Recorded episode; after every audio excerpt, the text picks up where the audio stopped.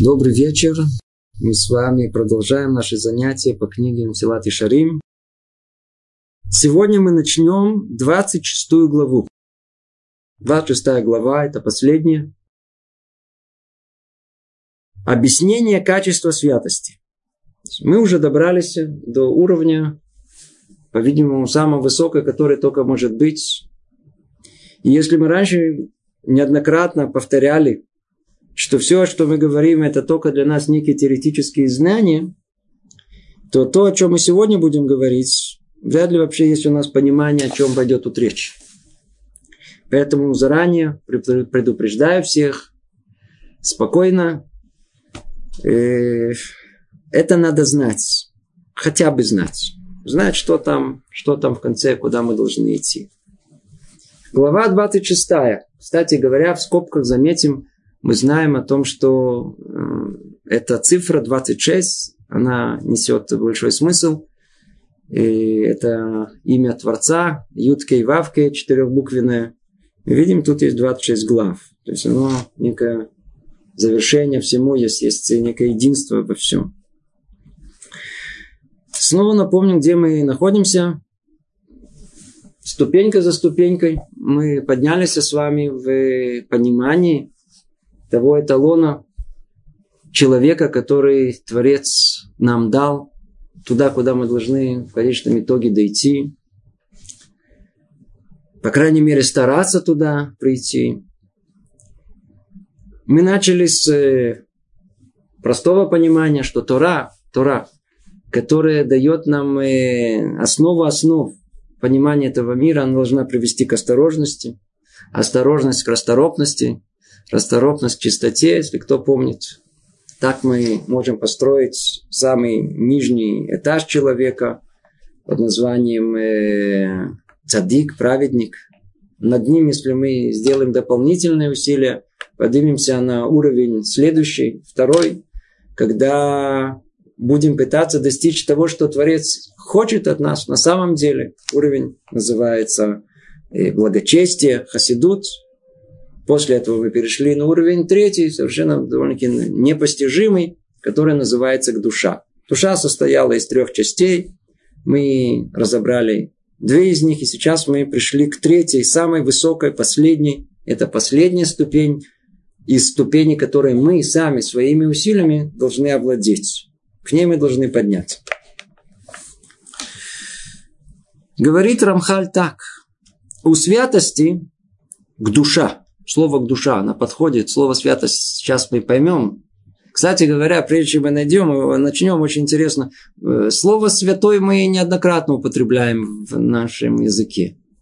Но реально, когда мы задумались, что конкретно это значит. Какой-то святоша, какой-то... Это не относится к тому явно, что имеется в виду. Но когда мы будем говорить о слове святой, сейчас будет у нас точно ясное определение. На этом нашем занятии мы поймем, что такое святой. Говорит Рамхаль, у святости двоякий смысл.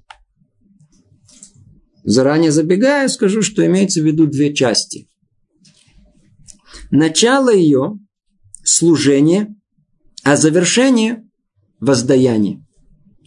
Начало ее – старание, а завершение – подарок. Ай-яй-яй-яй-яй. Кто мог так сказать? Когда человек хочет прийти к качеству святости, то что? Начало ее служения.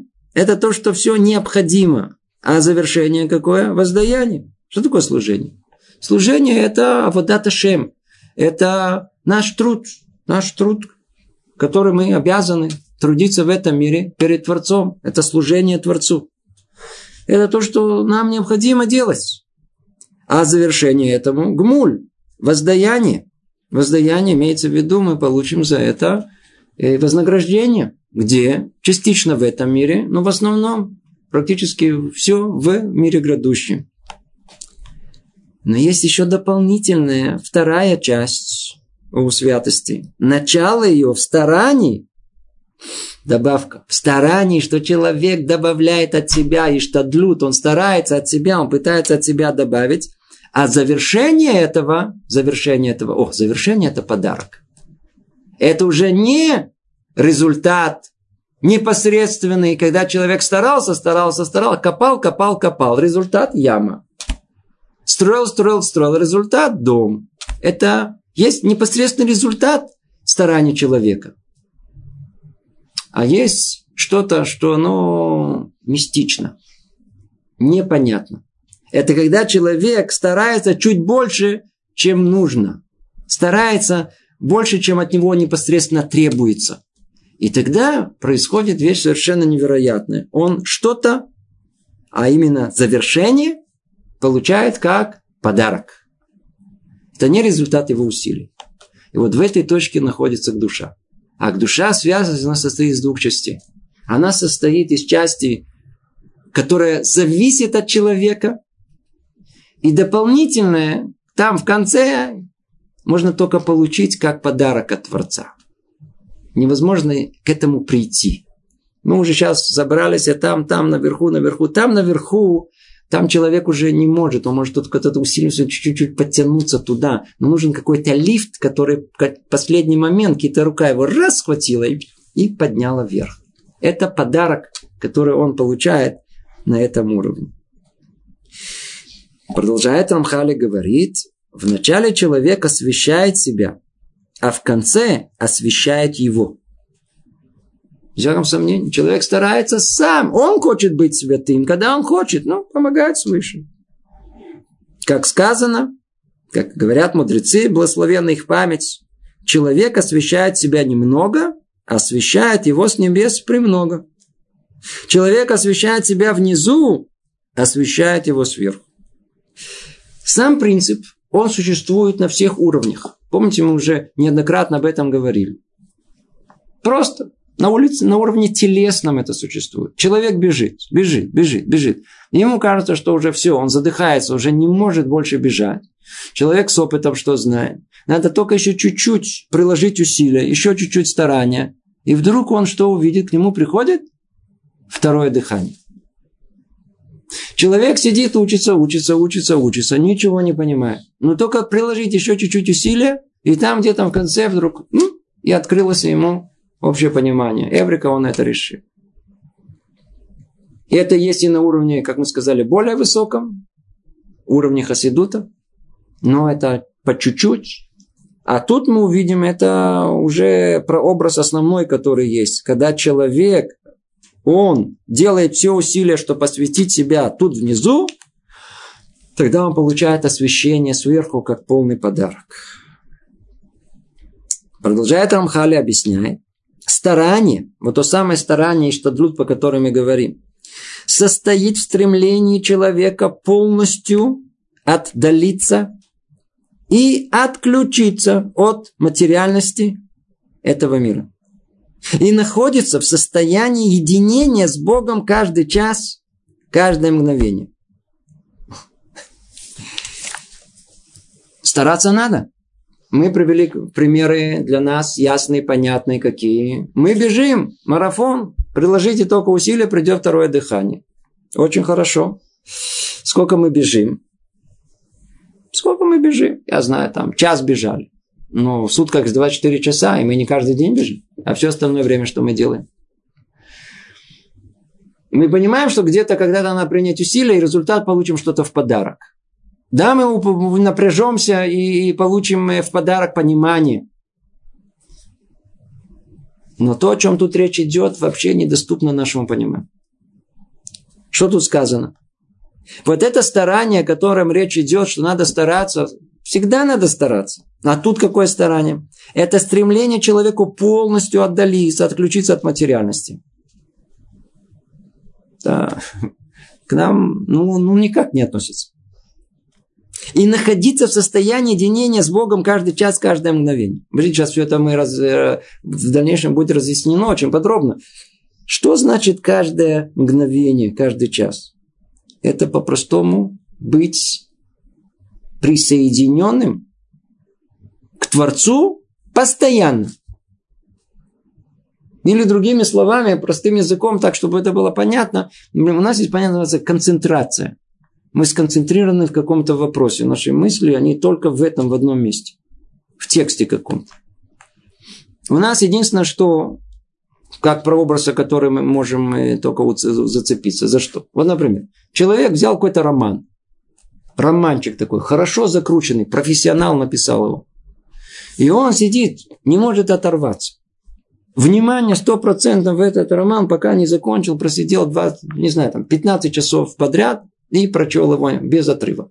В чем проблема? Проблема единственная, что действительно роман прочитать просто.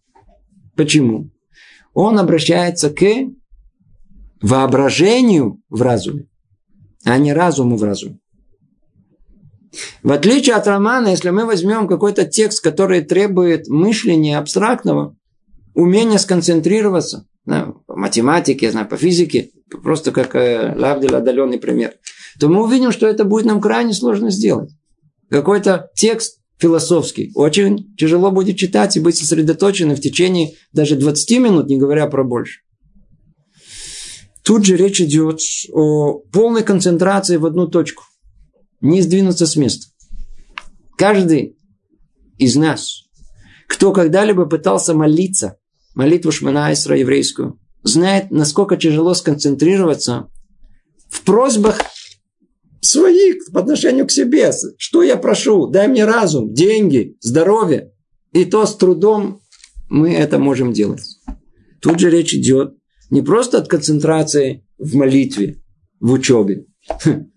Это уровень был до этого. Это уровень хасида, благочестивого. А тут какой уровень? Уровень, когда эта концентрация, она вообще не прекращается. Человек полностью находится как бы в присутствии Творца. Сто процентов. Сто процентов до векбу. Он как бы приклеенный к реальности Творца. И ничего не отвлекает его от этого. Сейчас дальше мы поймем, а ведь жизнь человека не только состоит из молитвы, из учебы, много другого есть. Как же они там во всех остальных местах? Ну, сейчас поймем дальше. Снова повторим, старание состоит в стремлении человека полностью отдалиться, отключиться от материальности и находится в, со... и находится в состоянии единения с Богом каждый час, каждое мгновение. Из-за этого называют пророков ангелами. Это причина, почему действительно называют людей, которые дошли до этого уровня, а до этого уровня неизбежно должны были дойти пророки наши, и поэтому их называют ангелами как сказано об Аароне в книге Мелахи, Мелахи весть, ведь уста священника сохранят знания и будут просить Тору из уст его, ибо ангел Господа воинства он. Кто он? Ангел. Это про, сказано про Аарона, что он ангел. И еще сказано, например, в Деврея Мим, и они оскорбляли ангелов Бога. Имеется в данном случае, что эти люди оскорбляли пророков. То есть пророки называются ангелы. Почему? Потому что так же, как и ангелы, они находятся в состоянии, когда нет у них вообще понятия отвлечься от цели пребывания этого, в этом мире. Они все время находятся перед Творцом, не прерываясь ни на секунду. Так и пророки, человек, который достиг качества святости, он также находится перед Творцом в постоянном единении с ним. И, и дальше продолжает Рамхали говорит, даже во время занятий материальными делами, связанные с нужными тела, его душа не теряет высшего единения. О, то, что мы говорили. Ну, ясно и было понятно, на уровне благочестия, там мы говорили, человек, когда, когда есть молитва, когда есть учеба, он, он, он полностью, он ну, в, единстве с Творцом. А в остальное время он старается, старается жить в каких-то рамках разумных. А тут даже в тот момент, когда он занят материальными делами, связанными с нужными телами, душа не теряет контроля, не теряет высшего единения. Как сказано, как сказано в псалмах, привязалась душа моя к тебе, а десница твоя поддерживает меня, говорит царь Давид. Однако, человеку невозможно войти в такое состояние своими силами. Это слишком тяжело для него. Я думаю, что все тут слушают и слушают. Действительно, такое даже услышать как-то даже не по себе. Мурашки, если только по-настоящему слушаем, мурашки придут по телу. Почему? Вообще ни жизни, ни нет жизни, ничего не для себя. Полностью свое я убрать. Да. Быть кадош, быть святым означает, что мое я нету вообще. Я сам, мое я находится только в том, что я захотел мое я убрать. Вообще не существует. И когда моего я нету, тогда, естественно, есть единство с Творцом. Тогда есть вот эта возможность присоединиться к нему. Единственное, что мы говорим, скажите, это в человеческом вообще возможности? Это по силу человека? Называют их ангелами. Но это по силу ему? Говорит Рамхаль, однако человеку невозможно войти в такое состояние своими силами. Это слишком тяжело для него. Ведь он в конце концов материальное существо, состоит из плоти и крови. Поэтому завершение приобретения святости, о, вот это подарок. Начать желать это и стараться приобрести это качество, это всецело в руках человека. Но приобрести его не по силам ему. Он это должен получить как? Как полный подарок. Подарок свыше. И все, что может человек сделать, это приложить начальное усилие в стремлении к истинному знанию и проявить постоянство в осмыслении святости поступков. Это, это то, что человек может э, контролировать. Приложить начальное усилие. Я хочу этого. Стремление к истинному знанию. Хочу познать этот мир такой, какой он есть. И проявить при этом постоянство. Видите как? Начать и продолжить проявить постоянство в осмыслении святости поступка. А в завершении святой, благословен он, будет настав, наставлять его на пути, по которому человек жаждет идти, и снизойдет на него святость Господа и осветит его. И когда он это делает, и, и, и начинает, и продолжает, то Творец, он э, снизойдет к нему и даст ему эту святость, и осветит его. И тогда он достигнет успеха в этом и сможет непрерывно находиться в состоянии полной причастности к Всевышнему. Ведь в том, чего лишает человека природа, поможет ему благословенный, как сказано в псалмах, не лишает он блага, идущих в непорочности. Какого блага он не лишает? Возможности добиться вот этого состояния святости. Поэтому сказано в упомянуто выше изречение наших мудрецов. Человек освещает себя немного, это то, что человек может приобрести своим старанием. А далее сказано, освещает его премного. Дают ему ту недоставшую часть, основную, основную, основную.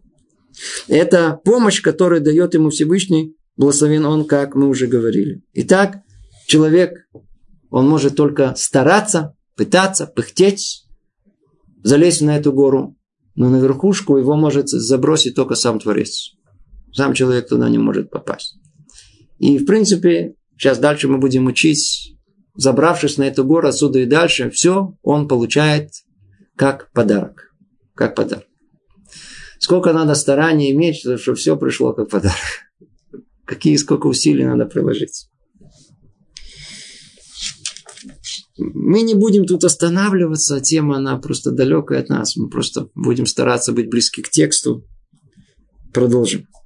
Если человек освещается с помощью Создателя своего, то даже его материальные действия обретают святость. О, сейчас он входит уже более конкретно в область, скрытую от нас.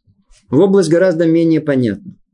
Ведь если мы можем понять, есть у нас какая-то причастность к тому, что когда мы будем молиться, учиться, выполнять мецву непосредственно, у нас есть причастность к Творцу.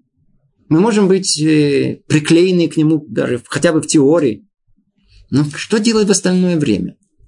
Проголодался человек, поесть хочу, хочу спать. Нечто что-то телесное мне нужно сделать. Как я это буду делать? Как будет делать человек святой? Он говорит, если человек освещается с помощью Создателя своего, то есть ему дают эту помощь свыше, то даже его материальные действия обретают святость.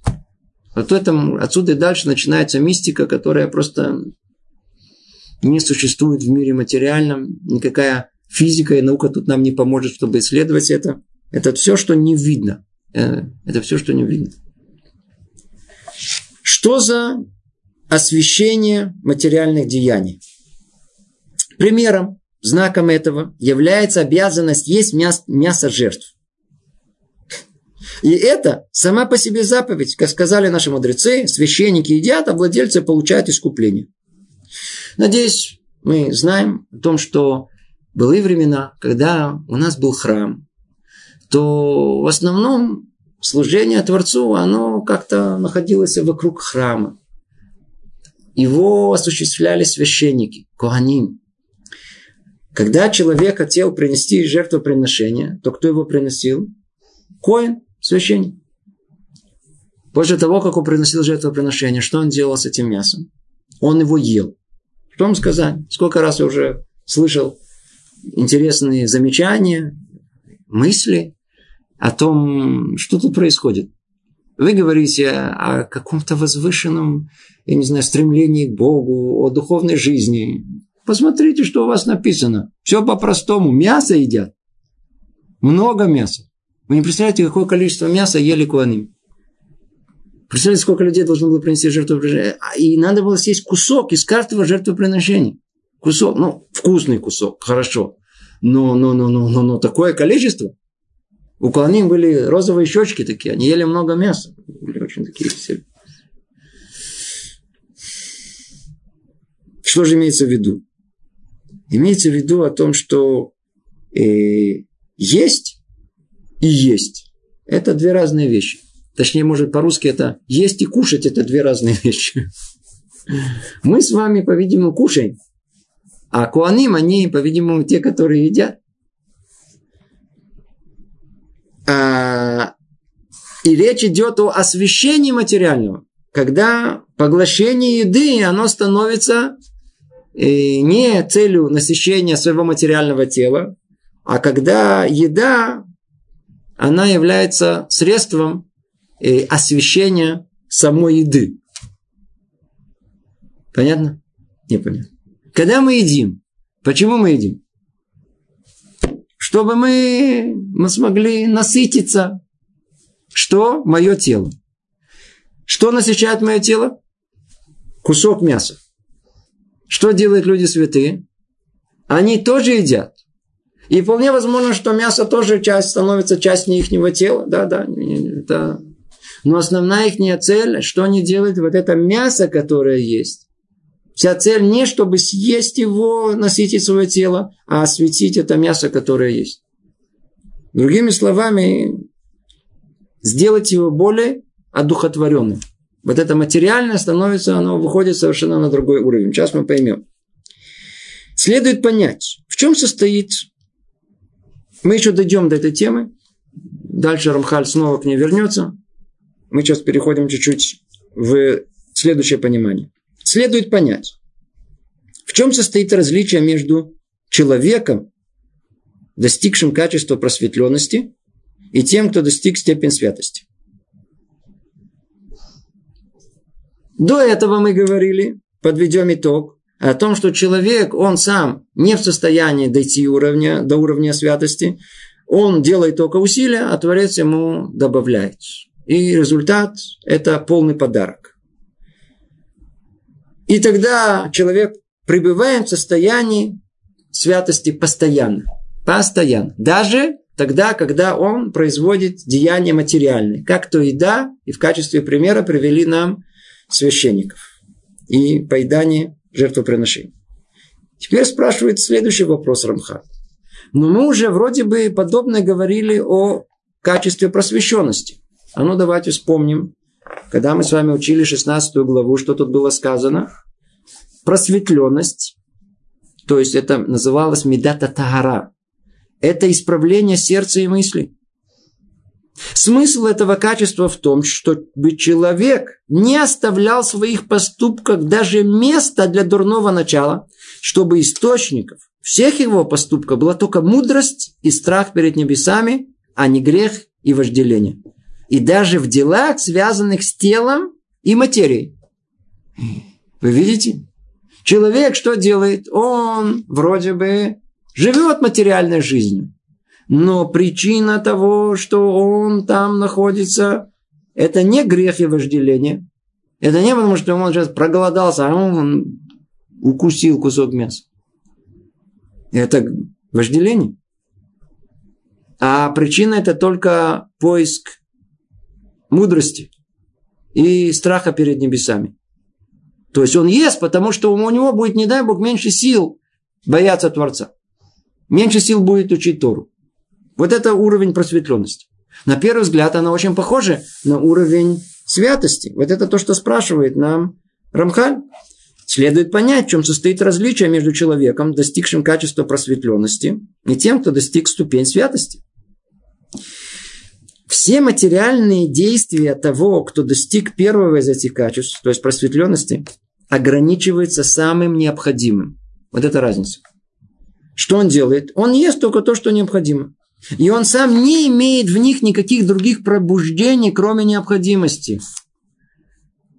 Он ест только тот кусок хлеба, который ему нужен, чтобы поддержать свою жизненную деятельность. Выпить только чуть-чуть воды, столько ему необходимо для тела.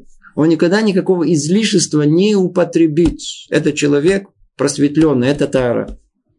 Благодаря этому он избавляется от зла, связанного с материальностью, и остается чистым от всех материальных помыслов. Но к святости он еще не пришел. Этот уровень еще более высокий. Ведь если бы ему было можно обойтись без них, без материальных действий, это было бы лучше для него. Это уровень какой просветленности? Вообще, чтобы убрали от меня все эти всякие мои желания, он бы был бы доволен, бы, по-видимому, материальные желания. Уровень святости другой. Достигший святости постоянно един со своим Создателем. И душа постоянно обитает его среди истинных идей с любовью к своему Создателю и трепету перед ним. Ой, вай, вай, вай, вай, вай достигший святости, постоянно един со своим Создателем. Он постоянно един. Никогда не прекращает концентрацию на, на, на, на, на самом Создателе. И душа его постоянно обитает среди истинных идей. Не идей, которые нам в голову приходят. Я уже не говорю про фантазии и всяких прочих. А истинных идей, которые есть в мире. Сейчас дальше тоже о них скажем, что имеется в виду. При этом он преисполнен любви к своему Создателю с одной стороны и трепету перед ним с другой. И благодаря этому он как будто находится в земле живых. Он где он находится в земле живых? Кто живой? Это тут мертвые находятся. А где живые? В грядущем мире. То есть он находится уже, живя тут, где он находится, в принципе, уже живет в грядущем мире. При этом он пребывает здесь, в нашем мире. Такой человек как будто сам святилище. Он сам храм. Он жертвенник. Как сказали наши мудрецы, и поднялся с него всесильный. Намекает нам здесь Писание, что праотцы были, тут называется колесница, меркова.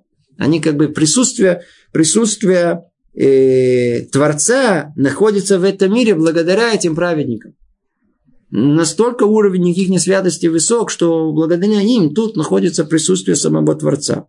Почему? Потому что они никогда не прекращают этой связи с самим Творцом. Они его притягивают. Некий магнит, который притягивает присутствие Творца в этом мире. Также сказали праведники, колесница Всевышнего, Меркова, поскольку присутствие его с ними всегда, как это было в храме. Как это было в храме. В храме присутствие Творца, как известно, было постоянно.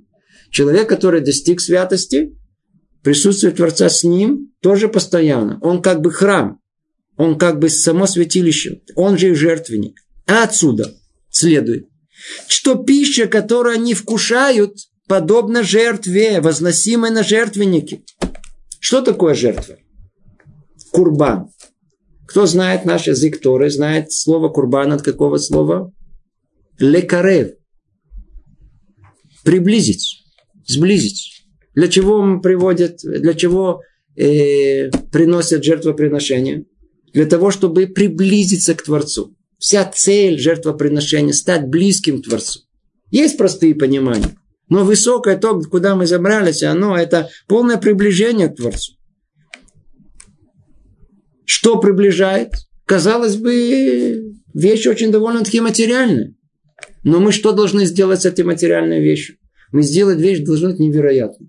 Мы должны ее приподнять, приподнять, вытащить ее из этой материальности на уровень более высокий. Более высокий.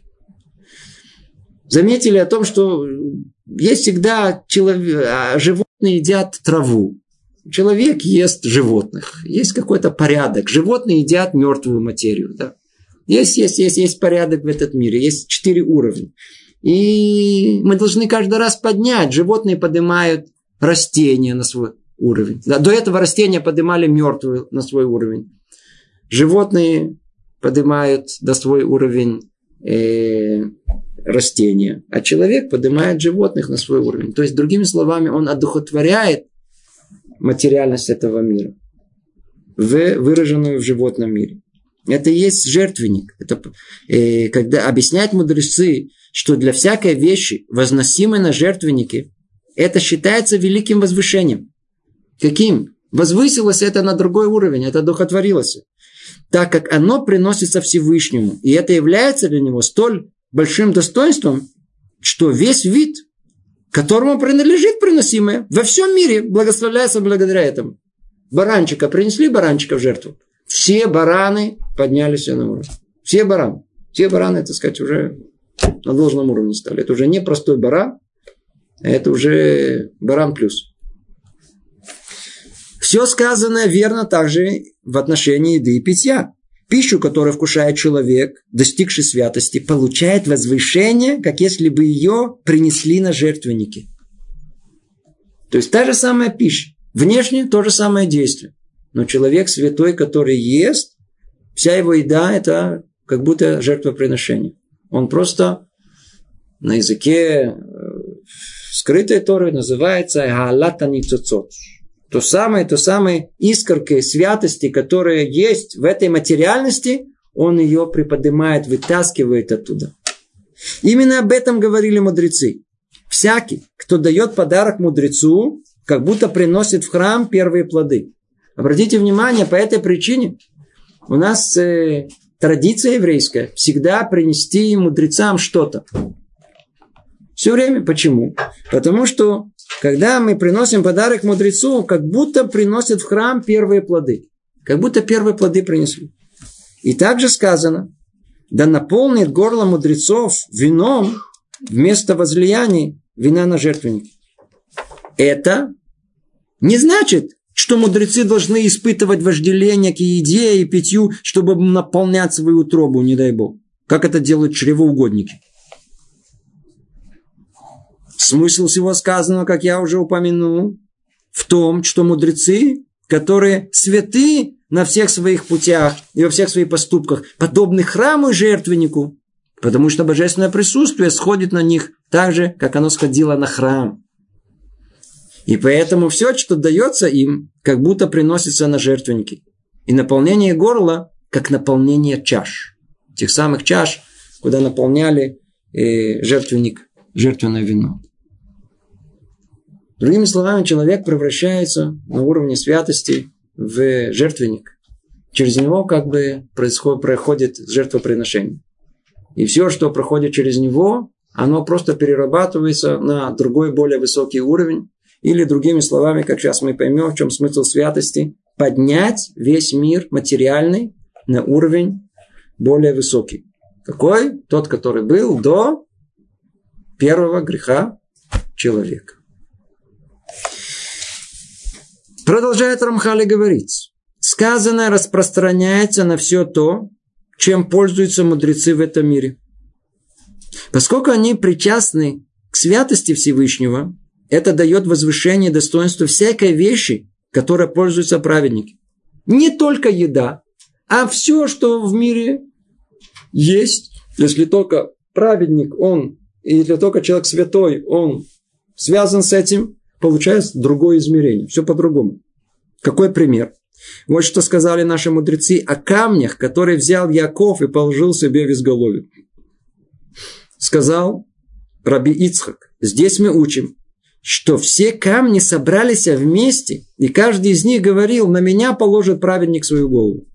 Скажите, мы вообще понимали, понимаем, что нам говорит Тора в этом месте. Раши нам это объясняет. Мидраш говорит, какие-то камни. Камни начали спорить между собой. Чуть до драки не дошло.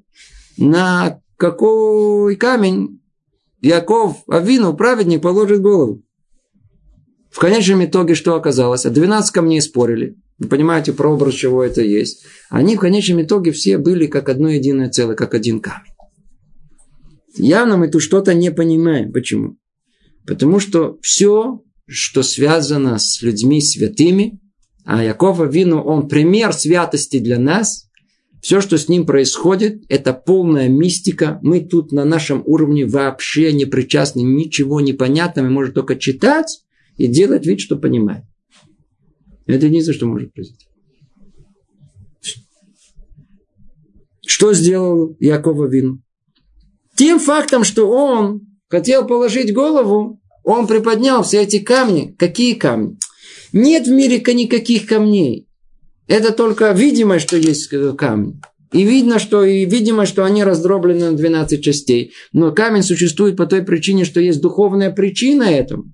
И когда у нас в Таре говорится о том, что камни спорили, Луна говорил, то это не имеется в виду кусок э, чего-то, что там где-то висит, или тот э, э, кусок э, материи, который перед нашими глазами, материальными глазами видим. Не это имеется в виду. Имеется в виду та духовность, которая поддерживает и создает понятие камень, понятие луна, солнце и так далее. Вот, вот эта духовность, она, в принципе, она едина. Она едина. Ее надо только что, ее надо только высвободить. И это делает праведник. Это делает человек, который дошел до уровня святости. И это, в принципе, конечная цель. К этому мы тут, тут мы и находимся, чтобы дойти до этого каким-то образом. Единственное, что не все находимся. Мы все как-то, знаете, когда тысячу человек ползут на гору. Все, все ползут. И все помогают друг другу. Да ползет один. Это уже достаточно для, для, для всего. Так и тут у нас. Есть праведники, которые держат весь мир на себе. Они те, которые доходят до уровня святости. И каждый из нас, вполне возможно, в потенциале тоже может этого достичь. Давайте подведем теперь итог того, что мы сказали. Говорит Рамхаль так. Из всего сказано следует. Сейчас он нам сформулирует, в чем смысл святости. Сейчас скажем, когда мы говорим слово «святой», что мы наконец-то знали, что имеется в виду. Смысл святости в том, что человек пребывает в такой близости к всесильному Богу своему, что в любом действии, какое бы оно ни совершал, в любой области, он не отдаляется от него благословенного. И поэтому возвышение материальных вещей, которыми он пользуется, значительнее того, что он сам теряет в близости к Всевышнему и в достоинство своих из-за того, что имеет дело с приметами материального мира. Чуть-чуть сложно, спокойно. Сейчас поймем, что он тут имеет в виду. Первые слова, что такое святость, ясно и понятно, мы уже прошли тут уже несколько раз. Смысл святости в том, что человек, пребывая в такой близости к всесильному Богу своему, что в любом действии, какое бы он ни совершал, он не отдаляется от него. Благословен.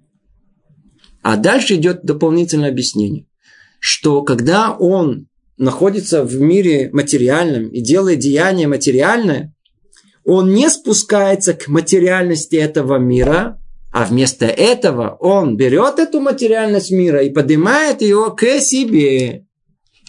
Это уже совершенно другой уровень. Это не уровень хасид.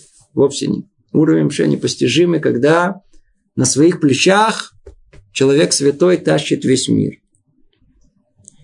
Однако подобное возможно только в том случае, если его разум и сознание постоянно заняты осмыслением величия Всевышнего.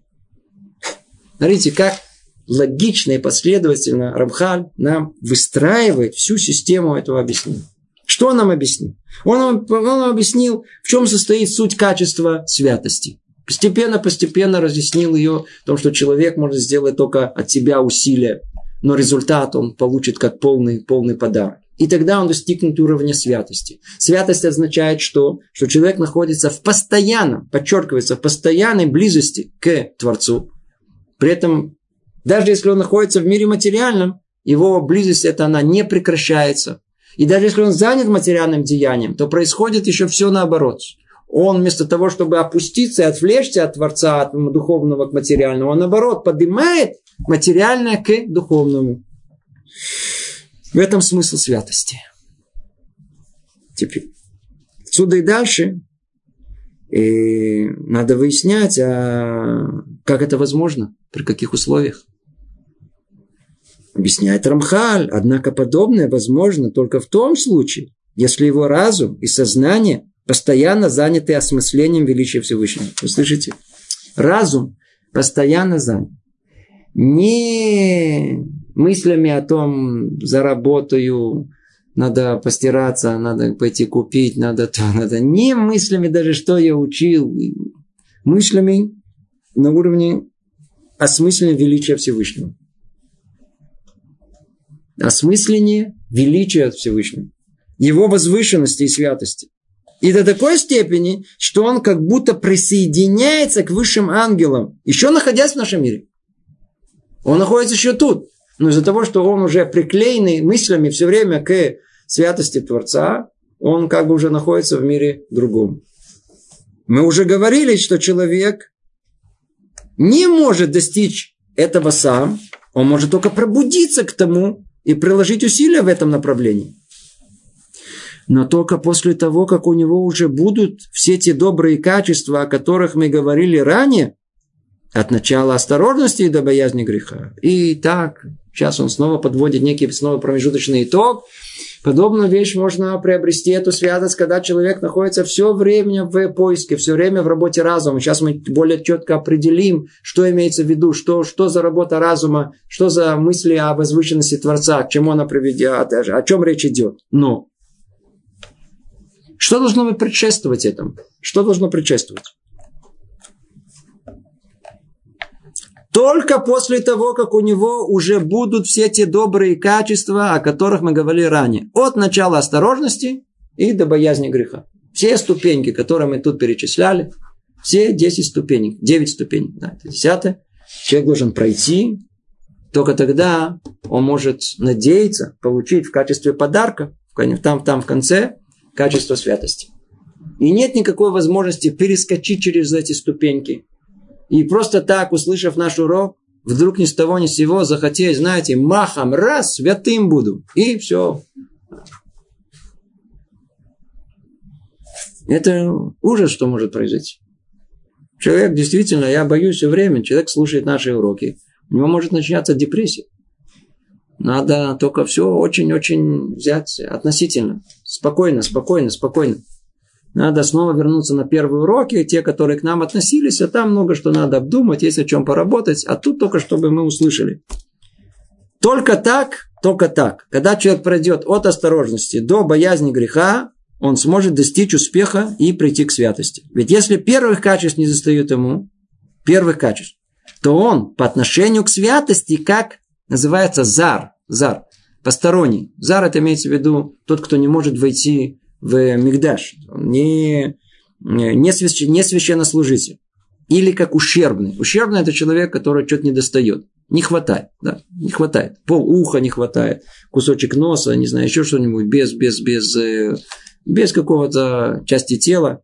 Ущербный, не хватает, нам нельзя. Если мы не прошли все эти этапы, все как один, все, которые перечислены, человек не достигнет уровня святости о которых сказано, и посторонний, да, не приблизился и так далее. То есть речь идет о служении в храме. Там была, должно было быть совершенство. Там должно было быть совершенство. Заодно мы понимаем все эти описания, которые э, есть о работе в храме. Это все уровень нам непостижимый. Мы его читаем глазами такими простыми, земными.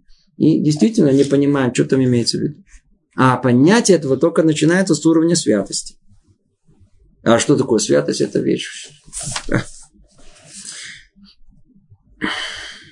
Продолжает Рамхали говорить. Только после подготовки себя во всем этом, то есть упомянутом ранее, все эти ступени, о которых мы говорили. Если укрепится человек в своем стремлении приблизиться к Всевышнему, великой любви и боязни, в осмыслении величия и возвышенности Его, благословен Он, отрешиться понемногу от материальных забот во всех действиях своих, обратить сердце к цели истинной близости, и до такой степени, что снизойдет на него дух свыше, и соединит благословенный Создатель с ним свое имя, присутствие мира, как он делает это со всеми святыми его, тогда уподобится он ангелу Всевышнего, тогда все его дела, даже самые низменные, материальные, станут как жертвоприношение, как служба в храме. Он снова в одном предложении собрал и сформулировал, подвел итог всему, что было сказано до того, как. Человек работает, человек старается, он забрался по всем ступеням, которые мы учили до этого. Он забрался на последнюю ступеньку святости. Там сделал усилие максимально, которое было зависит, которое зависело от него, получил подарок.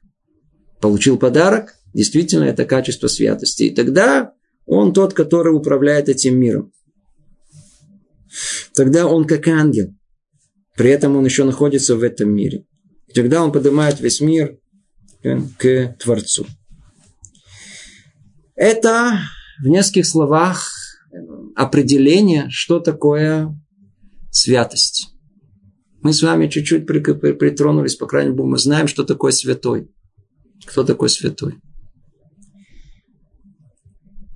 Теперь, хотя нам это тоже не, никак не светит, но надо понять, как приобрести эти, это качество. То есть, когда говорится о том, что нужно принимать усилия, надо понять, в чем конкретно надо принимать усилия. Понятно, что нужно быть приклеенным к Творцу, и нужно быть сосредоточенным на Творце, на его величии.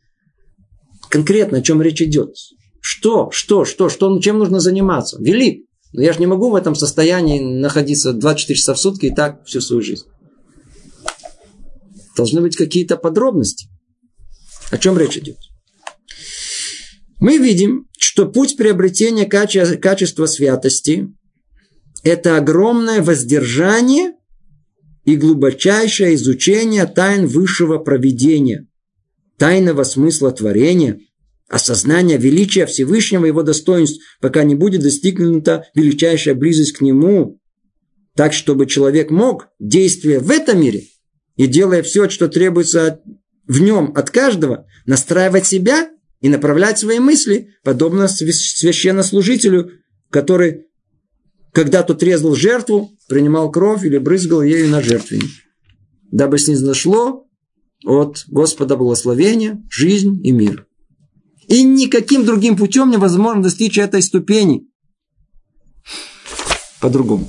Ай-яй-яй-яй. Слушайте сейчас, что, что, чем, чем нужно конкретно заниматься.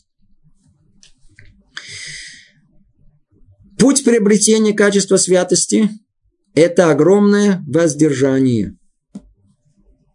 Огромное воздержание. Воздержание, в принципе, это включает в себе все ступени, которые мы до этого перечислили.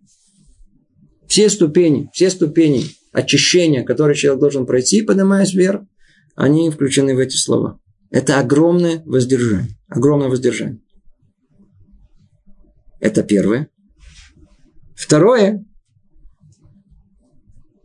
То есть воздержание, это называется пришут. Если мы, например, посмотрим, как комментируют наши мудрецы понятие святости к душимтию, как Раши, как Рамбан говорит, прушимтию. То есть имеется в виду воздержание, воздержание во всем, все, что касается материального, материального мира. То есть полное практически отрешение от материального мира, от своего я, от всего, что есть э, вот эта материальность этого мира, след свой нехороший оставила в нашей душе. Не изнутри, не внутри. И второе, глубочайшее изучение тайн высшего проведения. Что за тайны высшего проведения? Тайного смысла творения. О чем речь идет? Это то, что у нас сейчас практически каждый ребенок пытается учить. Кабала называется. Кабала для народа. Сейчас Кабалу послали в народ. Что вам сказать?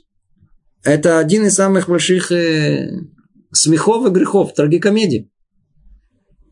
Скажите, упомянул ли Рамхаль, один из величайших каббалистов, который был когда-либо, что нужно изучать Кабалу до этого, скажите? А? Не упомянуто даже. Даже намека нету. О чем он говорит? Обожите. Сначала что нужно? Будь осторожным хотя бы. Будь хотя бы лень свою перебори. Будь, будь, будь какой-то расторопный. Потом хоть какой-то достигни чистоты в этом. После этого только пойми, что в чем желание Творца, чтобы его действительно сделать, будь человеком благочестивым. Потом очисти от своего вечера этого вообще, этого вообще, начни быть каким-то притянутым к Творцу, уйди от этого мира, э, отрешенность, надо быть же отдельно, выйти в горы, в леса, отдалиться, удалиться от людей, которые человека давят. И только после этого, может быть, он достигнет, может быть, достигнет уровня святости. И в чем оно будет проявляться, как мы его приобретем, на что надо обратить. Великое величие Творца. Что за величие Творца? Откуда мы его узнаем? Давайте действительно по-настоящему учить содержание тайны Торы. Сод называется. Секрет Торы. Тайна Торы. Та, которую сейчас у нас, так, знаете, по дешевке, на весь мир. Всем раздали. Кабала называется. Для народа. Книжки такие детские сейчас. Кабала для детей. Есть кабала для полоумных. Для, для всех. Отдельно для шизофреников, отдельно для... Кабала для всех. А где кабала? Где смысл она имеет? И всегда вопрос это с каббалистами какой? А для чего вы вообще учите кабалу? Смотрите, а, а, а бессмысленность мира дошла до того, что, в принципе, нет ответа на этот вопрос. А приятно. Их не интересует вообще никакая истина. Их интересует приятность, которую они могут получить от этой истины. А что там, а для чего? Они знают для чего. Живут сами по себе. Что делают? Собрались вместе, выпили, закусили, хорошо поговорили, получили кабалу приятно. Действительно, это действительно что такое необыкновенное. Любой человек, любой интеллигент начнет это изучать, просто придет в, в, в полное такое восхищение. Всякие ответы на вопросы, вдруг все, все в встроенную систему все строится, вдруг все начинается понимать, а для чего вам это? Приятно. Что приятно? Поговорить? Чем они занимаются? Знаете, чем они занимаются? Они после этого, как они это проучили, они начинают пускать пыль на других, которые еще не учили всякие разные слова, говорят, в форумах участвуют, пишут. Это, да, кли, это, это, э, ор, там, там, свет, туда попал, значит, всякие разные, знаете, такие уже, уже понимаю, разбираюсь. Есть уже там у них градации, есть уже опытные каббалисты, есть уже большие каббалисты, уже там много ученики учеников развелись. Все уже, все, все как положено.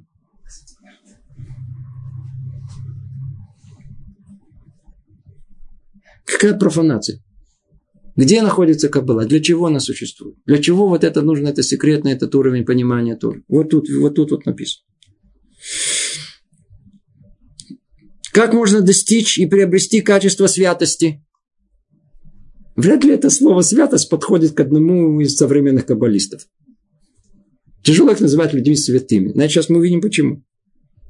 Только когда он будет заниматься глубочайшим изучением тайн высшего проведения подробно зная тайный смысл творения, как устроен весь духовный мир, каким образом он был сотворен, а для чего это нужно.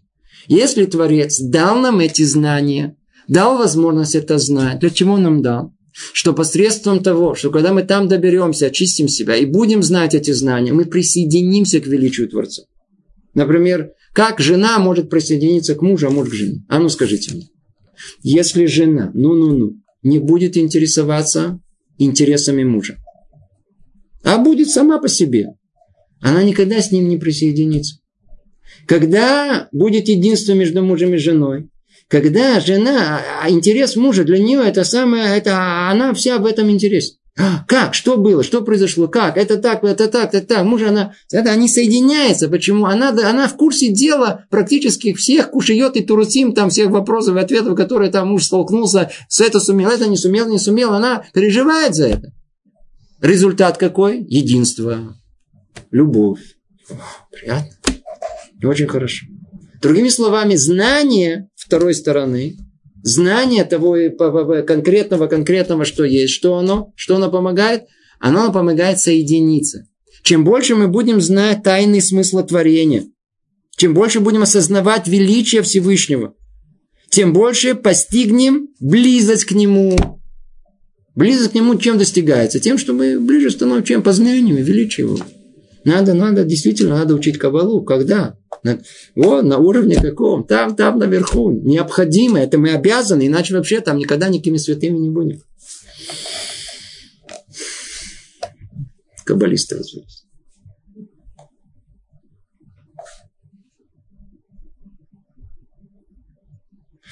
Снова скажем, мы видим, что путь приобретения качества святости – это огромное воздержание, глубочайшее изучение тайн высшего проведения, тайн смысла творения, осознание величия Всевышнего его достоинства, пока не будет достигнута величайшая близость к нему. Это приведет к величайшей близости к Творцу.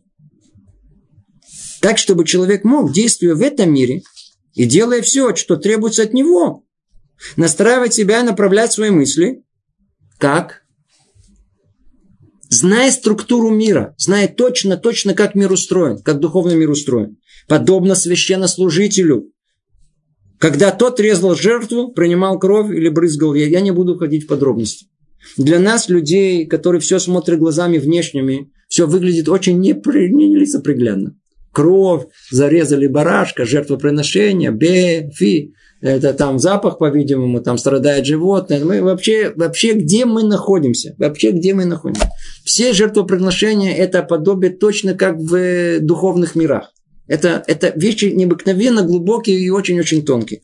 Поэтому человек, который все это знает, его изучение подобно священнослужителю, который делает жертвоприношение. Поэтому и еда его, он имеет намерение, называется, имеет специальное намерение каббалистическое в еде.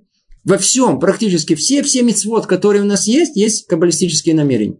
И это тогда становится что? Подобно жертва священнослужителю, который резал жертву, принимал кровь, брызгал ее, то есть занимался жертвоприношением. И все это для чего? Чтобы снизошло к нему благословение Творца. И никаким другим путем невозможно достичь этой ступени, чем вот этот путь. При этом человек остается материальным, как все остальные люди. В достижении, говорит сейчас Рамхаль, еще одно, что поможет нам. В достижении качества святости помогу, помогает уединение и очень большое воздержание. Поскольку при отсутствии помех душа сможет вполне превозмочь тело и достичь близости к Создателю. Ну, к этому мы неоднократно говорили о том, что неизбежно э, э, среда, в которой мы находимся, она влияет на нас. Хотим или не хотим. Поэтому мы видим о том, что человек святой, истинный каббалист, он не находится в группе, как мы раньше говорили, глупцов и насмешников, и там пытается учить эту кабалу. А где он находится? Он находится где? В уединении. В уединении. Все мудрецы, они... Где находился Аризаль? Один. Там, где-то на берегу Нила. В какой-то маленький объекте там он сидел. И в полном отрыве вообще от всех людей ему приносили там время от времени какую-то еду. Там, там, там, там он познал и там раскрыл все основные секреты, которые нам известны через него. Где находился Раби Шимон Барихай, тот, который создатель книги Зоар, находился в пещере. Там не было никого, никого, никого. Ах, про кого это, это а, а, а, а мы где учим? То есть это еще дополнительно то, что приведет нас к уровню святости. И...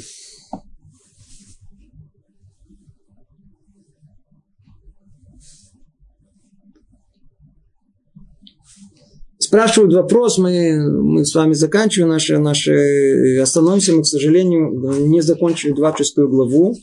Раташем мы закончим ее э, в следующий раз.